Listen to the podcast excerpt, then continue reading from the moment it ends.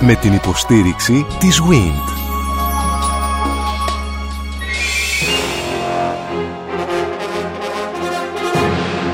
Γνωρίζοντας την ιστορία μας, Μικρασιατική καταστροφή. Ο ελληνισμός της Ανατολής.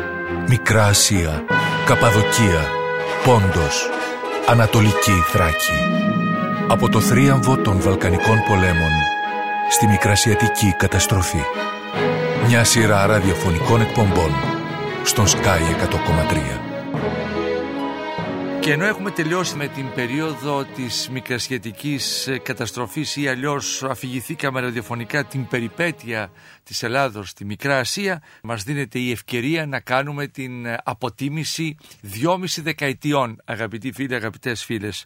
Επί της ουσίας δηλαδή από το τέλος του Πρώτου Παγκοσμίου Πολέμου που μας οδηγεί στην ε, μικρασιατική περιπέτεια και καταστροφή φτάνουμε στον δεύτερο παγκόσμιο πόλεμο αφού διανύσουμε δύο δεκαετίες, τη δεκαετία του 20 και τη δεκαετία του 30. Προσκεκλημένη στη σημερινή μας συνάντηση, αγαπητοί φίλοι, αγαπητές φίλες, είναι ο κύριος Θάνος Βερέμης, ο ομότιμος καθηγητής πολιτικής ιστορίας της Ελλάδος, στο Πανεπιστήμιο Αθηνών, και ο κύριος Μανώλης Κούμας, διδάκτορ της ιστορίας στο Πανεπιστήμιο Αθηνών, καθώς επίσης και στο Πανεπιστήμιο Νεαπόλεως της Κύπρου.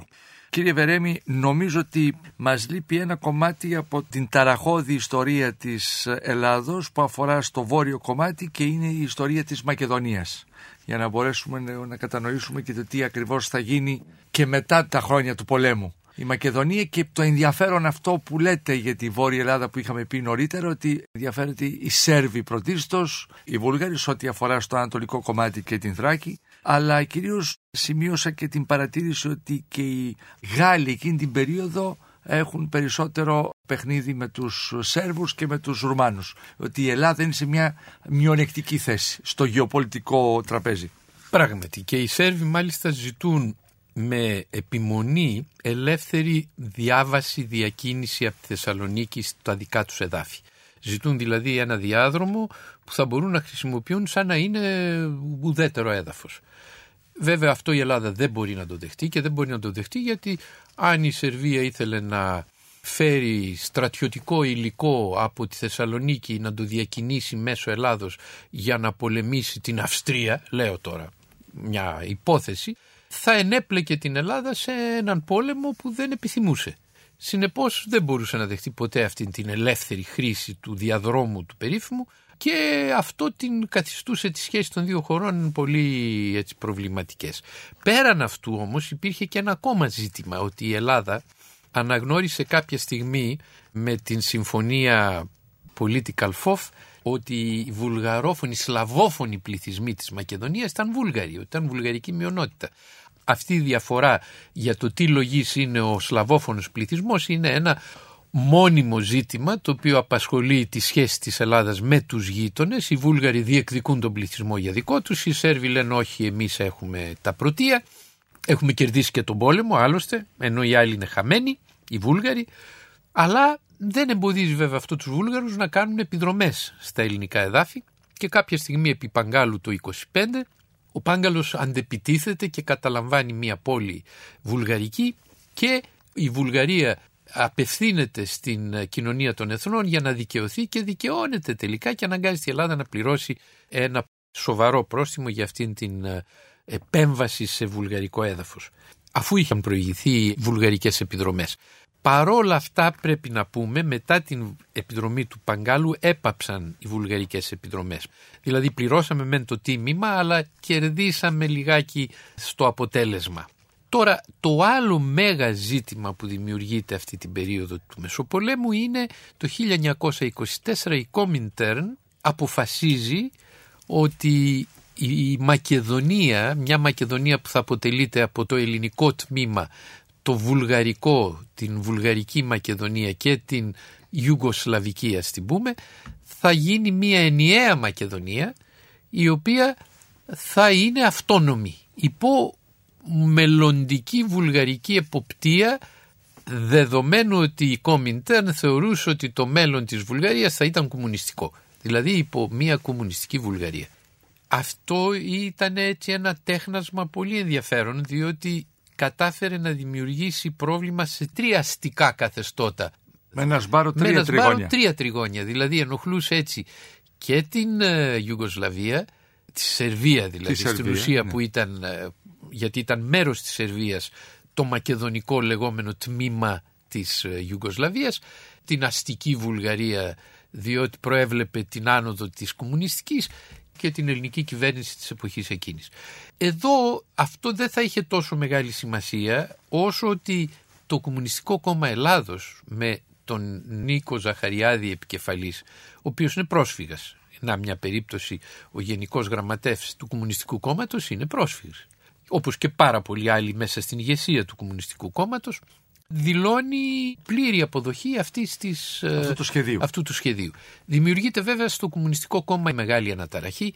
Ο Κορδάτος, ένας προβεβλημένος διανοούμενος ε, του Κουκουέ και ο Σεραφείμ Μάξιμος διαχωρίζουν τις σχέσεις τους με το κόμμα, αποχωρούν και δημιουργείται ένα σχίσμα στο κόμμα πράγματι από αυτούς που θεωρούσαν ότι ήταν μεγάλο λάθος να παραδεχτεί το Κομμουνιστικό Κόμμα αυτήν την απόφαση της ε, Κομιντέρν Και να αποποιηθεί μέρους της Ελλάδος συνεπώς. και να αποποιηθεί μέρους της Ελλάδος που η Ελλάδα είχε κερδίσει με αγώνες κατά τους Βαλκανικούς πολέμους. Οι Σέρβοι τότε κύριε Βερέμι βάζουν επιτακτικά το ζήτημα ως Μακεδονία που τους αφορά και εκείνους. Ασφαλώς, Δηλαδή το αντιστοιχίζουμε με την σημερινή επιμονή της ηγεσίας των τελευταίων χρόνων των Σκοπίων. Η διεκδίκηση της ελληνικής Μακεδονίας είχε αρχίσει με έμεσους τρόπους, όχι τόσο ευθέως, από την εποχή την προκομμουνιστική. Δηλαδή πρώτον για λόγους στρατηγικής αυτοί ήθελαν έξοδο στο Αιγαίο, ήθελαν αυτή τη ζώνη την ελεύθερη της διακίνησης υλικού, αλλά επέμειναν ιδίως μετά τη συμφωνία Political FOF ότι όχι αυτή είναι σερβόφωνη. Η Σερβία δεν έθετε τότε θέμα Μακεδόνων, έθετε θέμα Σέρβων. Δεν είχε ακόμα υπάρξει η ιδέα των λεγόμενων Μακεδόνων οι οποίοι διεκδικούν και την ιστορία αργότερα και όλα τα καλά και την ίδια τη Μακεδονία. Εμφανίζονται ως σερβόφωνοι.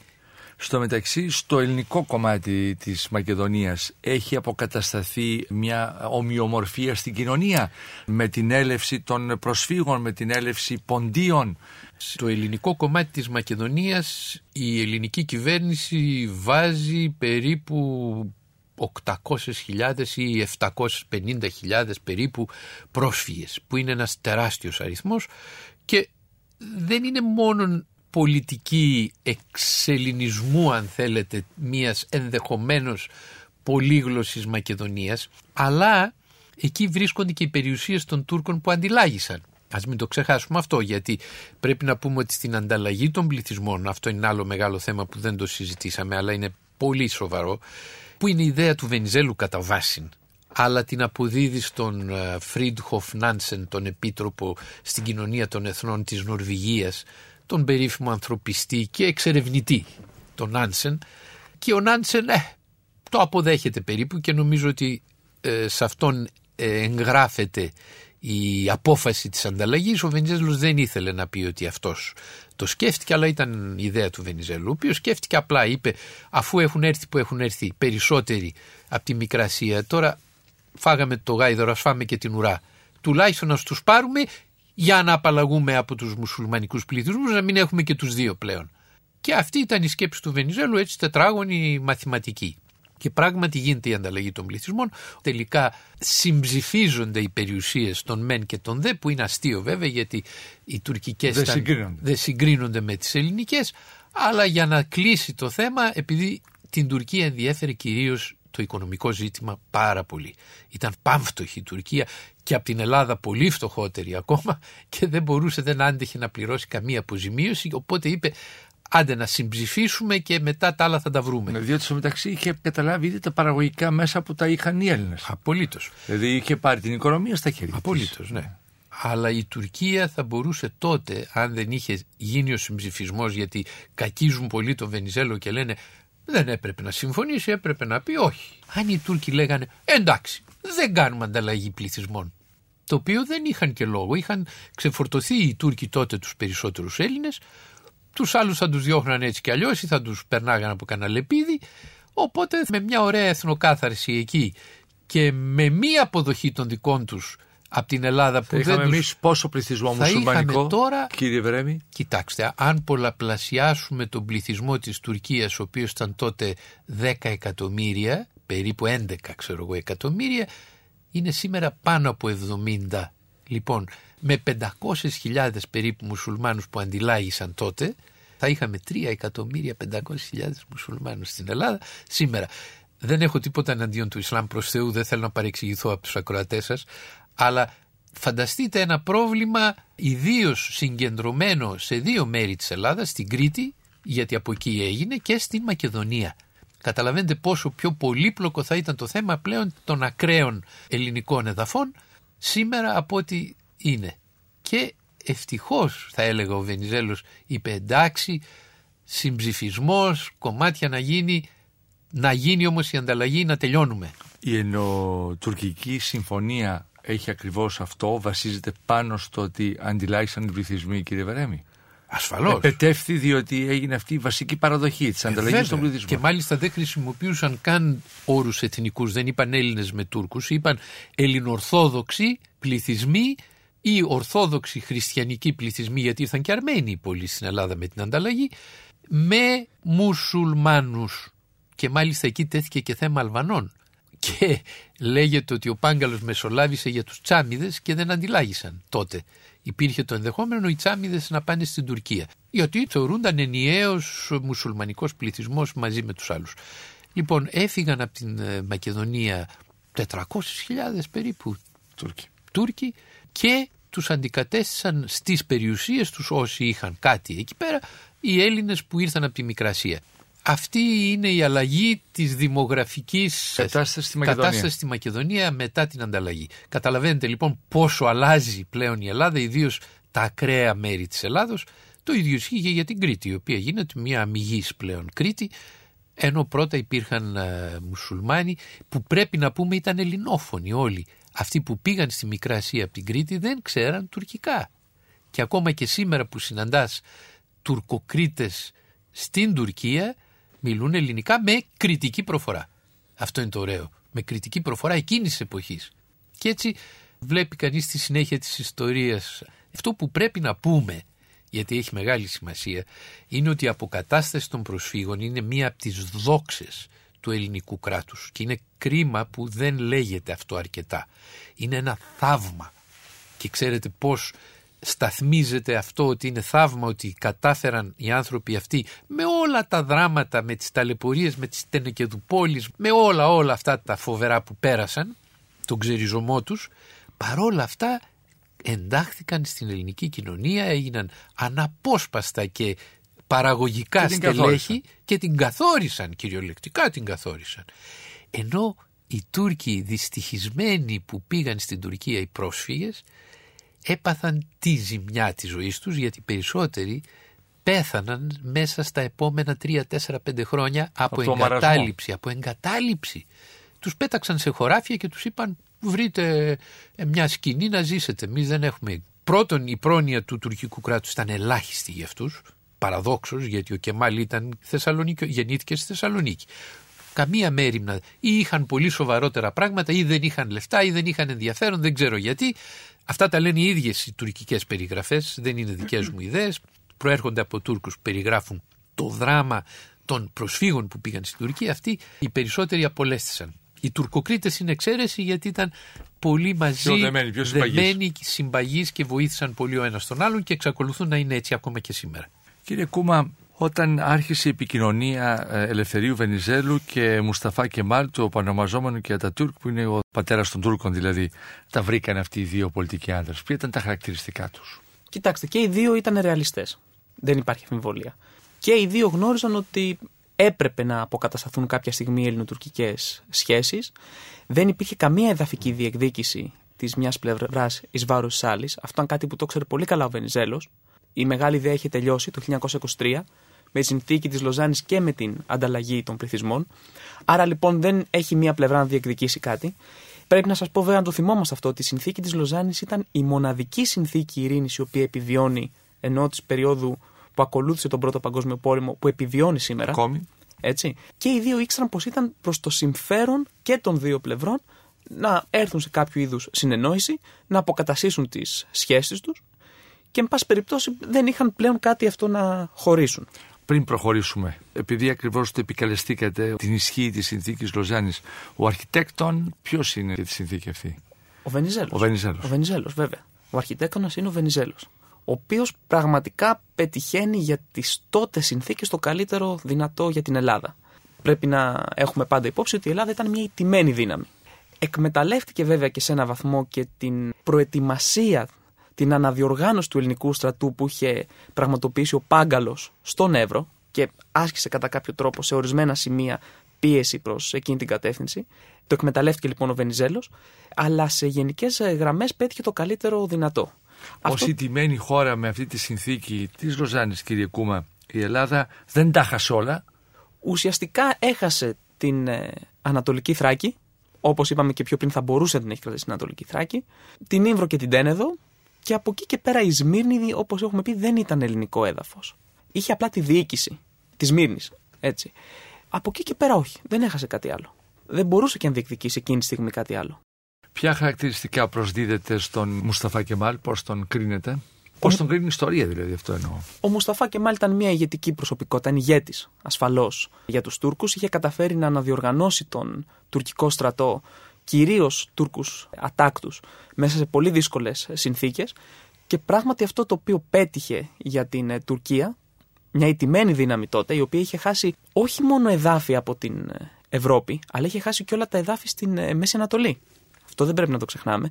Δηλαδή, είχε υποστεί μια συντριπτική ήττα στον Πρώτο Παγκόσμιο Πόλεμο και παρόλα αυτά κατάφερε, αναδιοργάνωσε λοιπόν τις ε, τουρκικές δυνάμεις και είναι αυτός δηλαδή που οικοδόμησε ένα σύγχρονο τουρκικό κράτος. Έτυχε υποδοχής η Ελληνοτουρκική Συμφωνία από την ελληνική κοινωνία; Κοιτάξτε, στους πρόσφυγες όχι. Γιατί οι πρόσφυγες ε, θεώρησαν ότι. Ότι ξεπουλούνται; Ε, κάπως έτσι. Και μάλιστα στη συμφωνία αυτή πρέπει να αποδώσουμε και εν μέρη βέβαια και την ήττα του Βενιζέλου στις επόμενες εκλογές του 32, τη μείωση του ποσοστού του. Γιατί είχε πάρει ένα ποσοστό το 1928 πρωτοφανές, της τάξης του 60%. Πρωτοφανές για την ελληνική ιστορία. Ε, έχασε λοιπόν ένα μέρος της εκλογικής του δύναμης που σε ένα μέρος οφείλεται και οι συμφωνίες αυτές.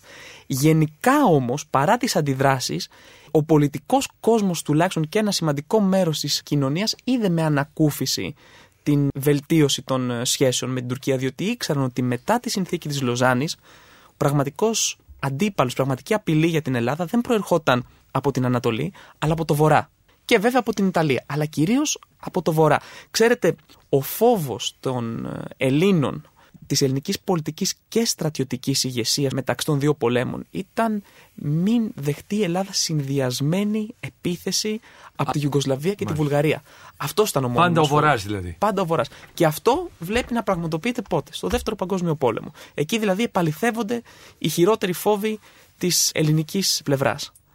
Άρα λοιπόν ο προσφυγικός κόσμος δεν είδε θετικά αυτήν την διευθέτηση του 1930, ιδιαίτερα για τις οικονομικές συμφωνίες, αλλά γενικά η προσέγγιση με την Τουρκία έγινε δεκτή με ικανοποίηση από την ε, ελληνική πλευρά. Ο κύριος Κούμας, κύριε Βερέμι, επικαλέστηκε τις εκλογές του 1928 που ε, κατήγαγε πολύ μεγάλη νίκη ο Ελευθέριος Βενιζέλος. Τι οδηγεί τους Έλληνες πολίτες να επανεκλέξουν, να εμπιστευτούν εκ νέου τον Ελευθέριο Βενιζέλο σε σχέση με τις προηγούμενες κυβερνήσεις, την περίοδο της αστάθειας που ακολούθησε το τέλος της μικρασιατικής καταστροφής; Γιατί επανέρχονται στο Βενιζέλο; Για τη σταθερότητα. Ε, Αναζητούν όπως τη σταθερότητα. Αναζητούν τη σταθερότητα σε ένα πρόσωπο μεγάλου κύρου σαν το Βενιζέλο. Έχει προηγηθεί όπως είπαμε μια περίοδος κινημάτων, ασταθών κυβερνήσεων με εξαίρεση την οικουμενική κυβέρνηση και αυτή επίσης βοηθάει την επιστροφή του Βενιζέλου γιατί επιτέλους το 26 με 28 σχηματίζεται μια οικουμενική κυβέρνηση, τη λένε, από όλα τα κόμματα με πρωθυπουργό τον Ζαΐμι, τον Αλέξανδρο Ζαΐμι. Είναι όλοι μέσα. Ακόμα και ο Μεταξάς επικεφαλής του κόμματος των Ελευθεροφρόνων. Είναι ακόμα η περίοδος που ο Μεταξάς πειραματίζεται με κοινοβουλευτικά καθεστώτα Πριν καταλήξει στην πριν καταλήξει. απολυταρχία. Ακριβώς.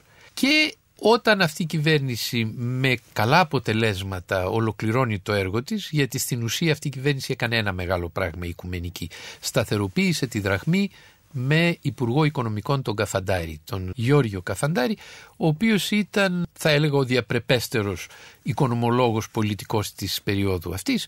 Άρα μετά τον δεκαετή πόλεμο, αν υπολογίσουμε την έναξη των Βαλκανικών πολέμων, η Ελλάδα στην περίοδο αυτή προς το 28 έχει ήδη διανύσει και μια δεκαετή εθνικού διχασμού. Απολύτως, ναι. απολύτως. Θα έλεγα μάλιστα ούτε καν εθνικού διχασμού, γιατί ένα μεγάλο μέρος αυτής της δεκαετίας είναι αποκλειστικότητα βενιζελική με συντεχνιακές εκρήξεις στρατιωτικές. Η αντιβενιζελική είναι τελείως στο περιθώριο. Είναι βουβή και πικραμένη και εξαγριωμένη. Με την κυβέρνηση την οικουμενική τους δίνεται φωνή πάλι, αισθάνονται και αυτοί ότι είναι μέρος της πολιτικής ζωής και έτσι ο Βενιζέλος έρχεται φυσιολογικά το 28 σαν ένας πρωθυπουργός, αν όχι όλων των Ελλήνων, πάντως αποδεκτός γενικότερα από ό,τι πριν. Ήθελα μια μικρή λεπτομέρεια να πω για να δείξω πόσο το 30 η συμφωνία ελληνοτουρκία αλλάζει τη σχέση προσφύγων με το βενιζελισμό. Το 31 γίνονται επαναληπτικές εκλογές στη Θεσσαλονίκη γιατί είχαν γίνει κάποια λάθη, δεν ξέρω τι. Είχαν γίνει οι εκλογές του 28 κανονικά όπου στη Θεσσαλονίκη το Βενιζελικό κόμμα πήρε 69%. Το 31 στις επαναληπτικές εκλογές παίρνει 38%. Καταλαβαίνετε πόσο μεγάλη διαφορά μετά το 30. Αυτό δηλώνει την δυσαρέσκεια των προσφύγων οι οποίοι μάλιστα ψήφισαν πολύ τους λαϊκούς. Βέβαια δεν κράτησε πολύ αυτό το ειδήλιο προσφύγων και Είναι λαϊκών, αλλά, τιμωρούν το Βενιζέλο. Τιμωρούν το Βενιζέλο το 31 σε επαναληπτικές εκλογές. Είναι πολύ ενδεικτικές του κλίματος. Αλλά όπως λέει και ο κύριος Κούμας το 33 κερδίζει ο Τσαλδάρης γιατί πολλοί πια έχουν φύγει από το Βενιζέλο είτε δεν ψηφίζουν πρόσφυγες είτε έχουν απομακρυνθεί είτε έχουν πάει στο κομμουνιστικό κόμμα και ψηφίζουν κομμουνιστικό κόμμα και θα το δούμε αργότερα μετά στις εκλογές Σοφούλη, Σκλάβενα κλπ. κλπ. Η Ελλάδα λοιπόν εκεί ακριβώς στο μετέχμιος δεκαετία του 30 επηρεάζεται από τα όσα συμβαίνουν στην παγκόσμια οικονομία. Είμαστε στο κράχ των ΗΠΑ. Οικονομικά η Ελλάδα πού βρίσκεται; Η Ελλάδα είναι και μοιράζεται σε... και αυτή την ίδια μοίρα με την υπόλοιπη Ευρώπη, δηλαδή έχει πτώχευση, πτωχεύει, αλλά βέβαια είναι μια πτώχευση μέσα σε πολλές πτωχεύσεις και δεν γίνεται αντιληπτή διότι πτωχεύει όλο ο κόσμο. Δεν είναι ότι έχουν, μια ευημερία και τη χάνουν. Ναι, είναι σε μια δυσχερή κατάσταση έτσι κι αλλιώς. Αλλά είναι σε δυσχερή, αλλά βέβαια η πτώχευση, δηλαδή η αδυναμία να συνεχίσει η Ελλάδα να τιμά τις υποχρεώσεις της, τα, τα τοκοχρεωλήσια, να καταβάλει τα τοκοχρεωλήσια στους δανειστές της, που είναι κυρίως οι Βρετανοί και οι Γάλλοι, αλλά κυρίως οι Βρετανοί, μηδενίζεται και έτσι η Ελλάδα πτωχεύει. Αλλά όπως είπα δεν είναι η πτώχευση κανόνη, είναι χειροβομβίδα. Διότι δεν ακούγεται, γίνεται σκοτωμός εκείνη την εποχή. Η Αμερική έχει πρόβλημα, η Γερμανία έχει τεράστιο πρόβλημα, όλη η Ευρώπη ταρακουνιέται εκείνη την εποχή και η Ελλάδα πτωχεύει. Αλλά είναι μια πτώχευση που δεν ήταν τόσο προβληματική γιατί βοήθησε την οικονομία να αναπτυχθεί εσωτερικά. Δηλαδή άρχισαν ο κόσμος να καταναλώνει τα εσωτερικά προϊόντα, ιδίως τα αγροτικά, αυξήθηκε η αγροτική παραγωγή, δηλαδή ήταν μια ευλογία σε μεταμφίεση, δεν ήταν τραγωδία η πτώχευση του 32 θα Που ακολούθησε. Ναι. Στο μεταξύ οι βάσεις για να οδηγηθεί η Ευρώπη σε έναν δεύτερο παγκόσμιο πόλεμο έχουν μπει τότε, φαίνεται κάτι στον ορίζοντα κύριε Βερέμι ή όχι; Φαίνεται στον ορίζοντα η Γερμανία. Φαίνεται για όσους την παρακολουθούν από κοντά. Η οποία είναι αποκλεισμένη η οποία στενάζει. στενάζει από την οικονομική ταραχή αυτή. Ο κόσμος χυμάζεται στη Γερμανία και η δημοκρατία της Βαϊμάρης ε, βρίσκεται σε πλήρες αδιέξοδο θα έλεγα και στις εκλογές του 1933 ο Χίτλερ βγαίνει πρώτο κόμμα με 37% γιατί είναι πάρα πολλά τα κόμματα τα γερμανικά πρέπει να πει κανείς δεν είναι δύο ή τρία είναι ουκέστη αριθμός. Μέσα σε αυτά τα πολλά κόμματα ο Χίτλερ έρχεται πρώτος με διαφορά από τους σοσιαλδημοκράτες που είναι πολύ πίσω με 37% που είναι ένας εντυπωσιακός τότε αριθμός. Και είναι η αρχή της ανόδου στην εξουσία. Αρνείται ο Χίντεμπουργκ να του δώσει την εντολή, ο οποίος τον βλέπει σαν ε, παρήσακτο, παρήσακτο πληβίο. Λέει αυτός ο, ο μάλιστα μπερδεύει το χωριό του Χίτλερ στην Αυστρία με ένα ανάλογο ονόματος χωριό στην Τσεχία. Και λέει αυτός ο δεκανέας από την Τσεχία λέει θα γίνει πρωθυπουργός. Ο Γιούνκερ τώρα ο αριστοκράτης ο Χίντενμπουργκ τον έβλεπε το Χίτλερ σαν μίγα και είπε όχι. Και τράβηξε μερικά χρόνια ώσπου να καταφέρει ο Χίτλερ να πείσει το Χίντενμπουργκ να υπογράψει τον διορισμό του. Οπότε και ανεβαίνει στην εξουσία και με το θάνατο του Χίντενμπουργκ οι δύο θέσεις Αλώνει. συνερούνται σε μία και γίνεται και καγκελάριος δηλαδή πρωθυπουργός και πρόεδρος της Δημοκρατίας σε ένα προεδρικό σύστημα μάλιστα που είναι πολύ ισχυρός ο πρόεδρος. Θα ήθελα να δούμε σε ποια φάση πολιτικών διεργασιών βρίσκεται η Ελλάδα ακριβώς στην απαρχή της δεκαετίας του 30. Το 1932 έχουμε μία θα έλεγα τεχνητή αναβίωση του εθνικού διχασμού. Κύριος υπεύθυνος είναι ο Βενιζέλος γι' αυτό. Γιατί; Διότι βλέπει ότι αρχίζει σιγά σιγά να χάνει την εκλογική του επιρροή για τους λόγους που αναπτύξαμε πιο πριν, οικονομική κρίση, η συμφωνία με την Τουρκία που αποξένωσε ένα κομμάτι από τους πρόσφυγες, κατηγορίες για δίθεν σκάνδαλα και το καθεξής. Και αυτό το οποίο θέλει να κάνει ο Βενιζέλος είναι να συσπυρώσει κατά κάποιο τρόπο τους οπαδούς του. Φτάνουμε το, στα τέλη του 32, το 32 έχουμε δύο εκλογικές αναμετρήσεις και για πρώτη φορά μετά το 1920 έχουμε την επικράτηση του Λαϊκού Κόμματος των αντιβενιζελικών. Στο στρατόπεδο των οποίων πρέπει να πούμε έχει εισέλθει και μια προσωπικότητα, ο Κονδύλης, ο Γιώργο Κονδύλης, στρατιωτικός, ο οποίος θα παίξει καθοριστικό ρόλο τα επόμενα έτη. Κυρίως γιατί είναι ο άνθρωπος ο οποίος φέρνει πίσω το βασιλιά το 1935. Επομένως, αρχές δεκαετίας 30 έχουμε αναβίωση του εθνικού διχασμού και αυτό οδηγεί τελικά στην άνοδο, στην επάνωδο της αντιβενιζελικής παράταξης στην εξουσία το 1933. Και μοιραία έτσι ανοίγει ο δρόμος για την παλινόρθωση του Γεωργίου του Δευτέρου ο οποίος είχε εξαναγκαστεί να φύγει από την Ελλάδα το 1923 και το 1924 είχαμε την πολιτιακή αλλαγή, αβασίλευτη δημοκρατία. Έχουμε πάλι λοιπόν δύο μεγάλες παρατάξεις, βενζελικούς και αντιβενζελικούς. Έχουμε μια αναβίωση λοιπόν του εθνικού διχασμού σε μια κρίσιμη περίοδο για την πορεία προς το δεύτερο παγκόσμιο πόλεμο. Το 1933 ουδής μπορεί να πει με βεβαιότητα ότι θα έχουμε ένα νέο παγκόσμιο πόλεμο. Θα έλεγα μάλιστα ότι περισσότεροι θεωρούν ότι ένα τέτοιο ενδεχόμενο δεν συγκεντρώνει πολλές πιθανότητες και στην Ελλάδα και στο εξωτερικό. Ο Χίτλερ, ο οποίος κερδίζει τις εκλογές το 1933 την ίδια ακριβώς μέρα που κερδίζουν και αντιβενζελικοί τις εκλογές στην Ελλάδα, θεωρείται μάλλον ως μια προσωρινή λύση. Θεωρείται ότι κάποια στιγμή θα τον διώξουν. Αυτή είναι η εντύπωση και Ελλήνων διπλωματών και Ελλήνων πολιτικών, αλλά και ξένων διπλωματών, Φρανσουά Πονσέ για παράδειγμα της Γαλλίας. Ωστόσο, ένας παγκόσμιος πόλεμος, μια νέα σύγκρουση, θεωρείται πλέον πιο πιθανή από ό,τι θεωρείται στο παρελθόν, χωρίς να είναι αναπόφευκτη. Η περίοδος αυτή από το 1933 και μετά που θεωρείται η απαρχή προς το δεύτερο παγκόσμιο πόλεμο θα βρει την Ελλάδα διαιρεμένη και πάλι και βέβαια σε κάποιο βαθμό η Ελλάδα θα χαθεί λίγο από τις διεθνείς εξελίξεις, δεν θα τις παρακολουθεί τόσο πολύ, θα έλεγα, τις διεθνείς εξελίξεις, γιατί πάλι θα μπει μέσα σε μια διαδικασία εσωτερικών συγκρούσεων. Οικονομικά, κοινωνικά, σε τι φάση είναι η Ελλάδα, αφού έχουμε διανύσει κάποια χρόνια της δεκαετίας του 30. Υπάρχει μια εκβιομηχάνηση που βοηθάει στο να απορροφηθεί το εργατικό δυναμικό, το αποτελούμενο κυρίως από τους πρόσφυγες. Πώς είναι τα πράγματα, η... Αλήθεια, έχουν αποκατασταθεί οι πρόσφυγες, ας πούμε; Σε ένα μεγάλο βαθμό, ναι. Επαναλαμβάνω ότι αυτό συνέβη και χάρη στην αρρωγή της κοινωνίας των εθνών. Και παρεμπιπτόντως, η Τουρκία δεν είχε δεχθεί βοήθεια από την κοινωνία των εθνών. Η Τουρκία ούτε μέλος ήταν της ΚΤΕ, έγινε το 1932, και δεν δεχόταν βοήθεια για λόγους ας πούμε Εγώ. εγωισμού, ναι. ότι μπορούμε να τα καταφέρουμε μόνοι μας. Η Ελλάδα λοιπόν σε πολύ μεγάλο βαθμό είχε καταφέρει να αποκαταστήσει τους πρόσφυγες. Βέβαια τώρα είχαμε μια οικονομική κρίση η οποία πάει η αλήθεια είναι την Ελλάδα λίγα χρόνια πίσω. Προσπαθεί λοιπόν η ελληνική πλευρά να επουλώσει τα τραύματα της οικονομικής κρίσης 29-32. Το καταφέρνει σε ένα μεγάλο βαθμό. Έχουμε κάποια οικονομική ανάπτυξη τα επόμενα χρόνια επί λαϊκών και αυτή η μικρή οικονομική ανάπτυξη θα βοηθήσει και την κυβέρνηση αργότερα μεταξά να προχωρήσει σε ένα πρόγραμμα επανεξοπλισμού και αμυντικής οχύρωσης της Ελλάδας. Συνεπώς, όπως είπε και πριν ο κύριος Βερέμης, είχε και τα θετικά για την εσωτερική έτσι, οικονομία λίγο μακροπρόθεσμα, αλλά βέβαια και πάλι η ελληνική πλευρά δεν πόρεσε να καταφέρει πολύ σημαντικά πράγματα στον οικονομικό τομέα, διότι βέβαια έχουμε μετά από λίγα χρόνια το δεύτερο παγκόσμιο πόλεμο, το 1939, και την Ιταλική επίθεση εναντίον της Ελλάδας, όπου και εκεί αρχίζει το μεγαλύτερο μέρος της παραγωγής οικονομίας να κατευθύνεται προς τις ανάγκες του πολέμου. Κύριε Βαρέμι, ποιες είναι οι συνθήκες που ανοίγουν τον δρόμο στον Ιωάννη Μεταξά; Αρκετές. Η μία, η σοβαρότερη θα έλεγα, είναι η παρουσία του Γεωργίου του Δευτέρου πλέον στην ε, θέση του βασιλέα των Ελλήνων.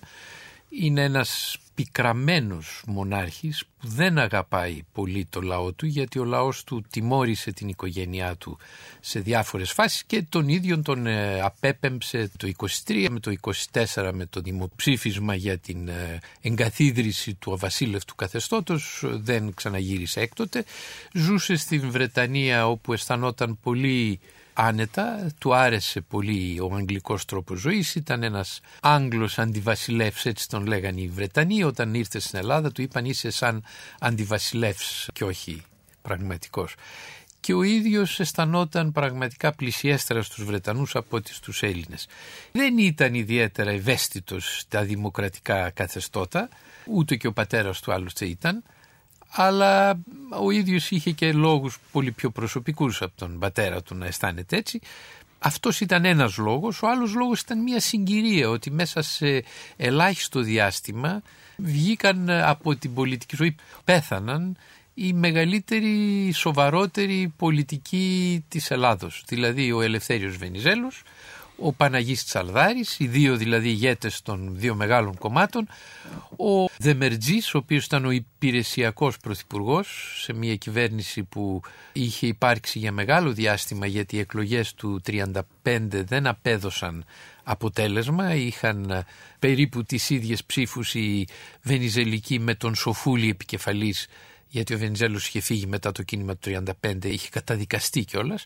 Στο Λαϊκό Κόμμα δεν θυμάμαι καν ποιος ήταν, αλλά αυτός που ήταν ο μπαλαντέρ στις εκλογές αυτές ήταν ο Σκλάβενας, ο γενικός γραμματέας του Κομμουνιστικού Κόμματος, το οποίο πήρε, είχε 15 ψήφους και θα έπαιζε τον αποφασιστικό ρόλο με ποιον θα πήγαινε. Φαίνεται ότι κάποια στιγμή κατέληξε σε συμφωνία με το Σοφούλη ο Σκλάβενας, αλλά όταν πήγε ο Σοφούλης στο Γιώργιο το 36 να του πει ότι εντάξει συμφωνήσαμε να κάνουμε κυβέρνηση μετά από παρατεταμένη περίοδο όπως είπα διαπραγματεύσεων ο Γιώργος του είπε τώρα είναι πολύ αργά. Είχε ήδη αποφασίσει να κάνει τον μεταξά δικτάτορα περίπου με την απενεργοποίηση ορισμένων βασικών άρθρων του συντάγματος που το κάνουν δημοκρατικό. Θα έπρεπε πριν από αυτό να πούμε ότι ο θάνατος του Δεμερτζή ως πρωθυπουργού έφερε το μεταξά Υπουργό Εθνικής Αμήνης στην υπηρεσιακή αυτή κυβέρνηση στην Πρωθυπουργία. Και αυτή ήταν επιλογή του Γεωργίου.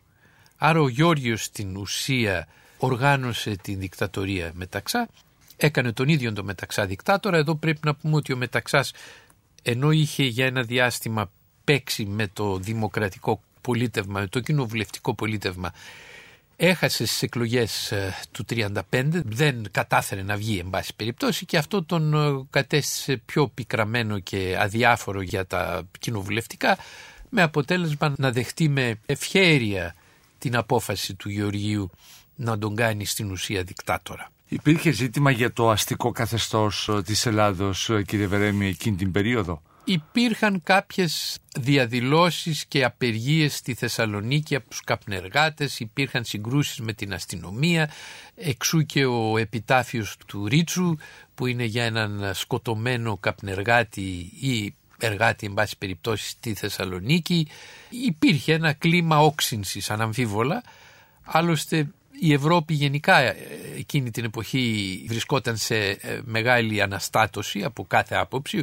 Ο Χίτλερ με τους φεοχίτονες, ο οποίος ήταν εξουσία πλέον αλλά ασκούσε τη βία ως εξουσία και ο Ισπανικός εμφύλιος, η Γαλλία με τις κυβερνήσεις τα λαϊκά μέτωπα της Γαλλίας. Η... Υπήρχε αντιπαράθεση εκ του συστάδιν, συνεπώς με πιο δυνατά μέσα απέναντι από την πολιτική. Δηλαδή, Ακριβώς, πια. Ήταν ξεκαθάρισμα λογαριασμών. Συνέβαινε πάντως και σε άλλα μέρη της Ευρώπης.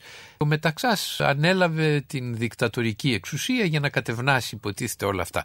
Πρέπει εδώ να πούμε βέβαια ότι σε όλα τα Βαλκάνια αυτή την εποχή υπάρχουν βασιλικές δικτατορίες. Σε όλα τα Βαλκάνια είναι ενδιαφέρον. Και στη Ρουμανία ο Κάρολος και στην Ιουγκοσλαβία ο Αλέξανδρος και στην Βουλγαρία ο Μπόρις. Για συγκράτηση των δεδομένων, των κεκτημένων. Για αποφυγή λαϊκών εξεγέρσεων και κατάληψη της εξουσίας από στρατιωτικές χούντες. Η κάθε χώρα έχει Η το δικό της ανάσταση πρόβλημα. συνεπώ της Σοβιετικής Ένωσης είναι καυτή στην, ε, Αναμφίβολα. στην πλάτη των Αναμφίβολα. χωρών, κυρίως της ε, Νότιας Ευρώπης, εδώ της Βαλκανικής. Βεβαίως, βεβαίως. Αλλά υπάρχουν και στρατιωτικές δικτατορίες οι οποίες ε, βρίσκονται στο παρασκήνιο και προσπαθούν να καταλάβουν την εξουσία. Υπάρχει ας πούμε στη Ρουμανία η Σιδηρά Φρουρά που είναι μια φασιστική οργάνωση πολύ ισχυρή και σε άλλες χώρες άλλες ανάλογες. Δηλαδή υπάρχει μια ανάδυση των ακραίων καταστάσεων είτε είναι αριστερές είτε δεξιές.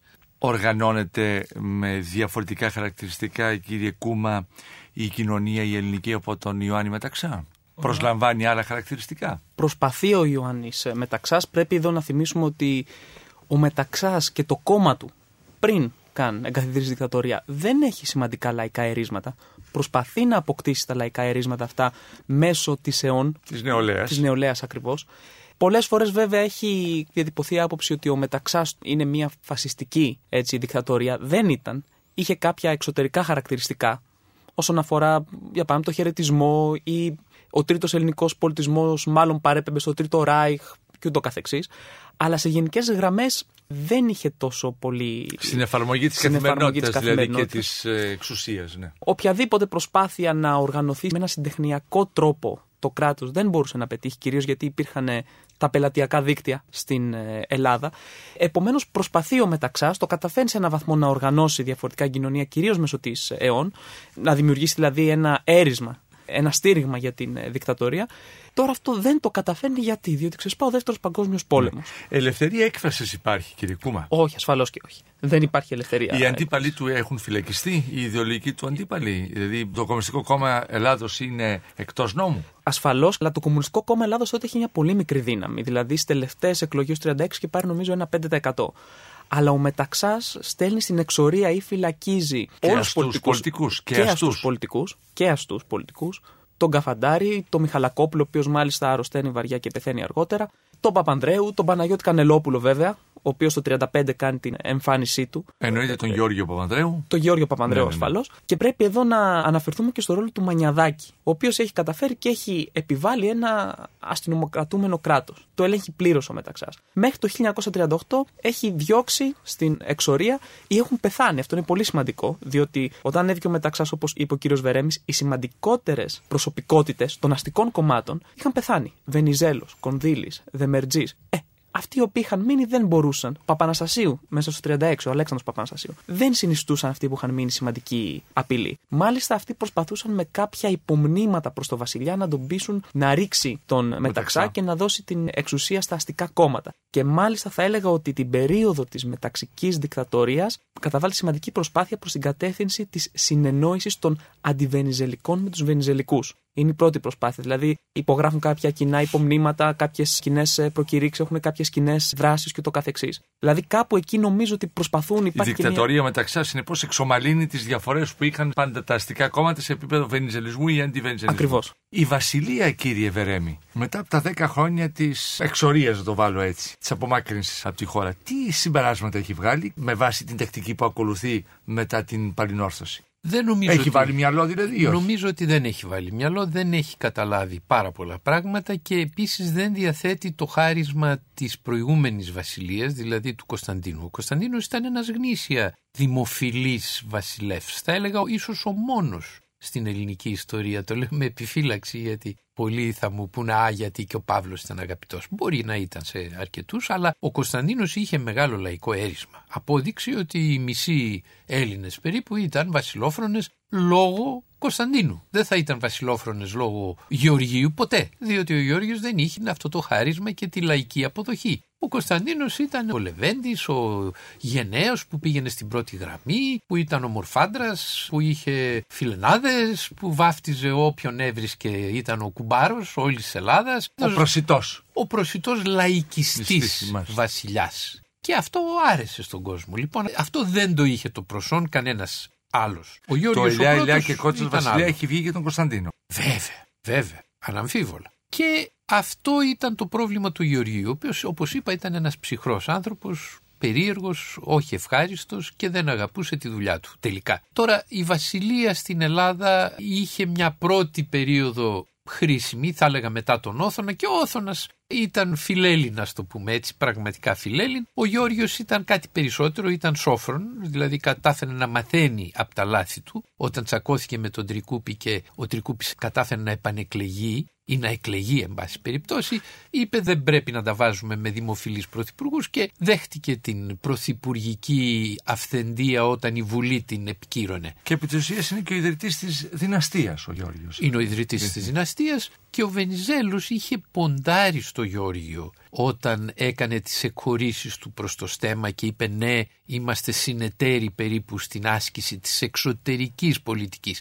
Βέβαια είχε το Γιώργιο κατά νουν, δεν είχε τον Κωνσταντίνο. Ο Γιώργιος δολοφονήθηκε στη Θεσσαλονίκη, ο Κωνσταντίνος ήρθε πρόωρα στην εξουσία και έφερε εκπλήξεις προς το Βενιζέλο που δεν τις περίμενε και εκεί βέβαια πλήρωσε την, την ανοριμότητα, ανοριμότητα που βρήκε ναι. πια στο πρόσωπο του Κωνσταντίνου πλήρωσε ο Βενιζέλος. Την πλήρωσε ο Βενιζέλος, ναι, ακριβώς. Ναι. Ίσως αν δεν δολοφονεί το Γιώργιος να ήταν αλλιώς η συνεννόηση πολύ, μεταξύ δύο όριμων ανθρώπων. Θα ήταν πολύ πιθανό η Ελλάδα να είχε βγει χωρίς φασαρίες στο πλευρό της τριπλής συνεννόησης γιατί ο Γιώργιος ήταν και φίλο Άγγλος σε αντίθεση με το γιο του οπότε πρόβλημα δεν θα υπήρχε σε αυτή την απόφαση και ενδεχομένως τα πράγματα θα ήταν καλύτερα. Αυτά τα εάν ιστορίες, τα, τα ιστορίες που δεν έχουν και ναι, νόημα. και, έχουν νόημα. Ακριβώς. Οπότε επανερχόμεθα στην περίοδο πρώτης κήρυξης του Δευτέρου Παγκοσμίου Πολέμου. Είτε ειλικρινής, αρχίζω από εσάς κύριε Κούμα, σε αυτό το όχι το οποίο ξαναδιαβάζουμε στα νεότερα χρόνια, τα πολύ πρόσφατα, ενώ τις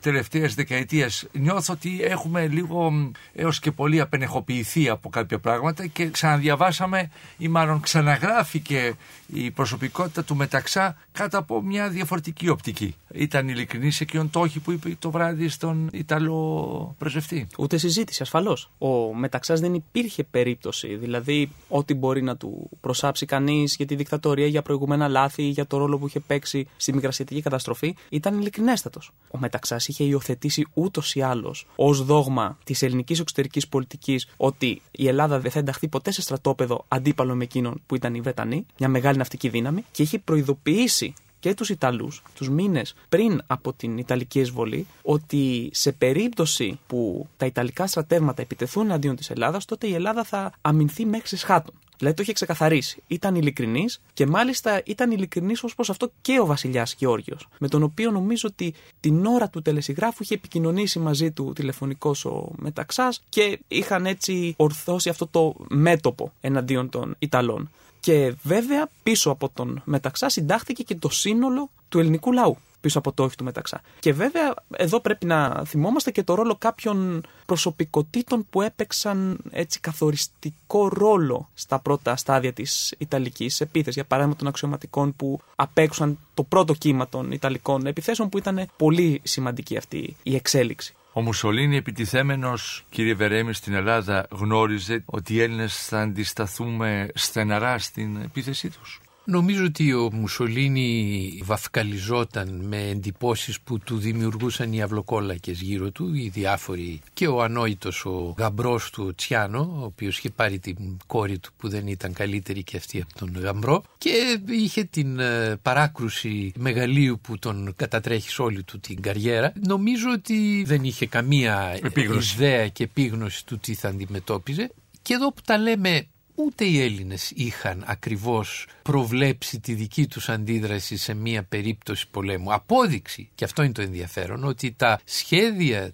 του Γενικού Επιτελείου Στρατού ήταν να συμπτυχθεί ο ελληνικός στρατός πέραν των ορεινών προσβάσεων στην Πεδιάδα. Και όταν μάλιστα η διαταγή αυτή που ήταν ήδη ηλυμένη είπαν σε περίπτωση επιθέσεως θα συμπτυχθεί ο στρατός κλπ. Ο περίφημος μέραρχος Κατσιμήτρος, ο οποίος αυτός είναι ο πραγματικός ήρωας του πολέμου, είπε «Θεέ μου τεράστιο λάθος αυτό. Δεν πρέπει με κανένα τρόπο να συμπτυχθούμε διότι πρέπει να πολεμήσουμε εκεί που μας ευνούν οι συνθήκες περισσότερο και είναι τα βουνά ακριβώς στο Καλπάκι στην περιοχή που αντιστάθηκαν οι Έλληνες και ευτυχώς το επιτελείο του είπε ο Παπάγος ως αρχηγός του Γενικού Επιτελείου Στρατού του είπε κάνε ό,τι νομίζεις εσύ είσαι εκεί ξέρεις τις καταστάσεις προχώρησε και έδωσε τη μάχη στα βουνά, όπου και κατάφερε να νικήσει. Έχει μείνει το όνομα του Δαβάκη και αυτός βέβαια έπαιξε ένα πολύ μεγάλο ρόλο στον πόλεμο, αλλά ο Κατσιμήτρος αμαυρώθηκε η φήμη του και βγήκε από τα βιβλία της ιστορίας γιατί ήταν ένας εκ των υπουργών της κυβέρνησης Τσολάκογλου αργότερα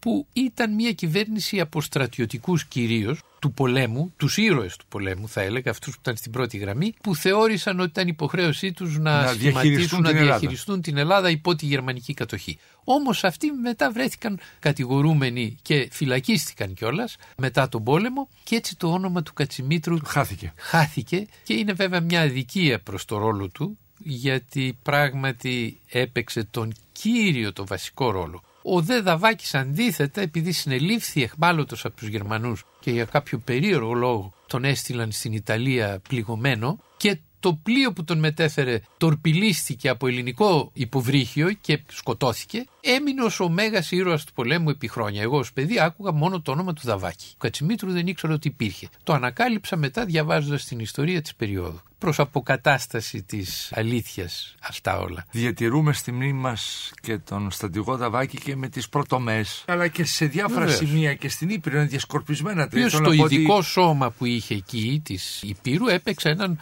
πολύ σοβαρό ρόλο, αλλά όπως και να το κάνουμε, αυτός που πήρε την απόφαση να σταθούμε και να πολεμήσουμε ήταν ο Κατσιμήτρος. Αυτή είναι η στρατηγική απόφαση. Και ήταν και μέραρχος. Ναι. ναι. Των ορών αυτών του, Ακριβώς. του πολέμου του 40. Που ήταν αυτοσχέδια ήταν επιτόπου. Γι' αυτό λέω οι Έλληνες δεν γνώριζαν ακριβώς τι θα συνέβαινε και δεν είχαν υπολογίσει σε αυτήν την τρομερή λαϊκή συμμετοχή και στον ενθουσιασμό που είναι πρωτοφανής. Δηλαδή, σπάνια χώρες τιμούν την αρχή του πολέμου, όλοι σκέφτονται το, το, το τέλος. Εμείς έχουμε μία μεγάλη εξαίρεση σε αυτό ότι η 28 Οκτωβρίου και σωστά προκρίνεται σαν η μεγάλη μέρα του έθνους γιατί ήταν η μεγίστη μέρα του ελληνικού έθνους ποτέ ξανά και πριν οι Έλληνες δεν ήταν τόσο ενωμένοι και δεν πολέμησαν σαν ένας τον εισβολέα. Και αυτό είναι πρωτοφανές και θα έπρεπε να αναζητήσουμε και τους λόγους κάποια στιγμή γιατί εντάξει ο ενθουσιασμός είναι καλό πράγμα αλλά χρειάζεται και να το ερευνήσουμε περισσότερο. Ως νέος επιστήμον κύριε Κούμα γιατί πάμε σιγά σιγά στο τέλος της εκπομπής με τα χαρακτηριστικά όπως τα βάζει ο κύριος Βερέμης εκεί θέλω γύρω από το ανθρώπινο να κλείσουμε τη σημερινή μας συνάντηση.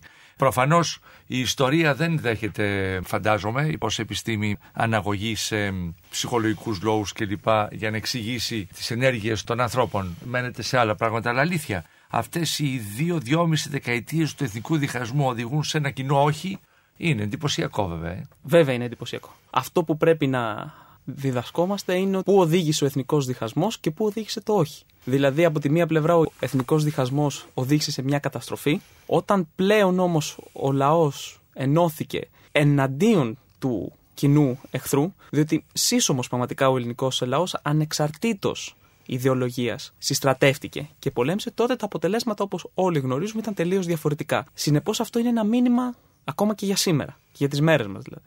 Σας ευχαριστώ πολύ κύριε Κούμα για την συμμετοχή σας. Ο κύριος Μανώλης Κούμας είναι διδάκτορ Ιστορίας του Πανεπιστημίου Αθηνών και Πανεπιστημίου Νεαπόλεως Κύπρου. Κύριε Βερέμι, με ένα διάλειμμα βέβαια εθνικής εξάρσεως που είναι η μεγάλη νίκη στο μέτωπο το αλβανικό μετά είναι η εθνική αντίσταση που συγκεντρώνει εκεί το σύνολο του πληθυσμού όσων δηλαδή έχουν τα κότσια να πολεμήσουν τον γερμανικό στρατό κατοχής.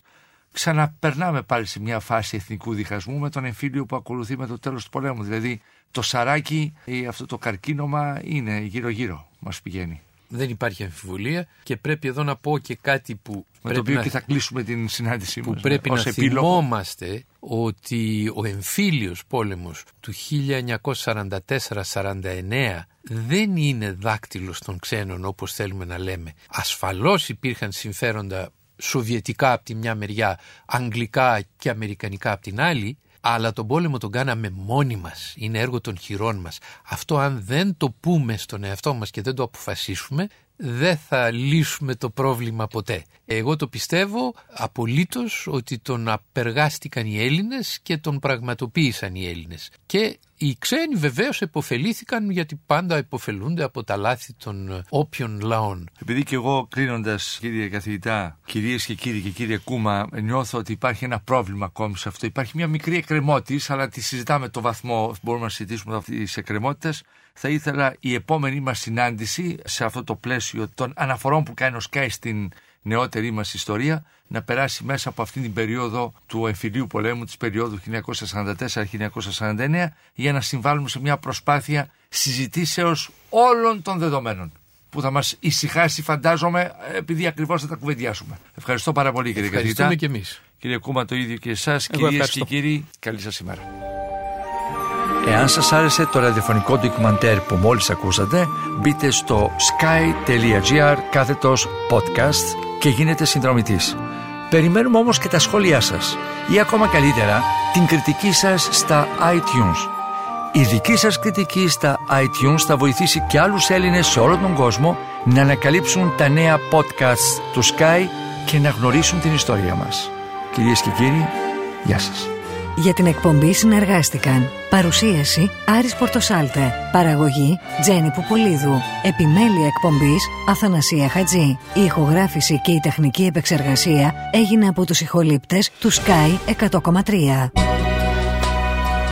Με την υποστήριξη της WIND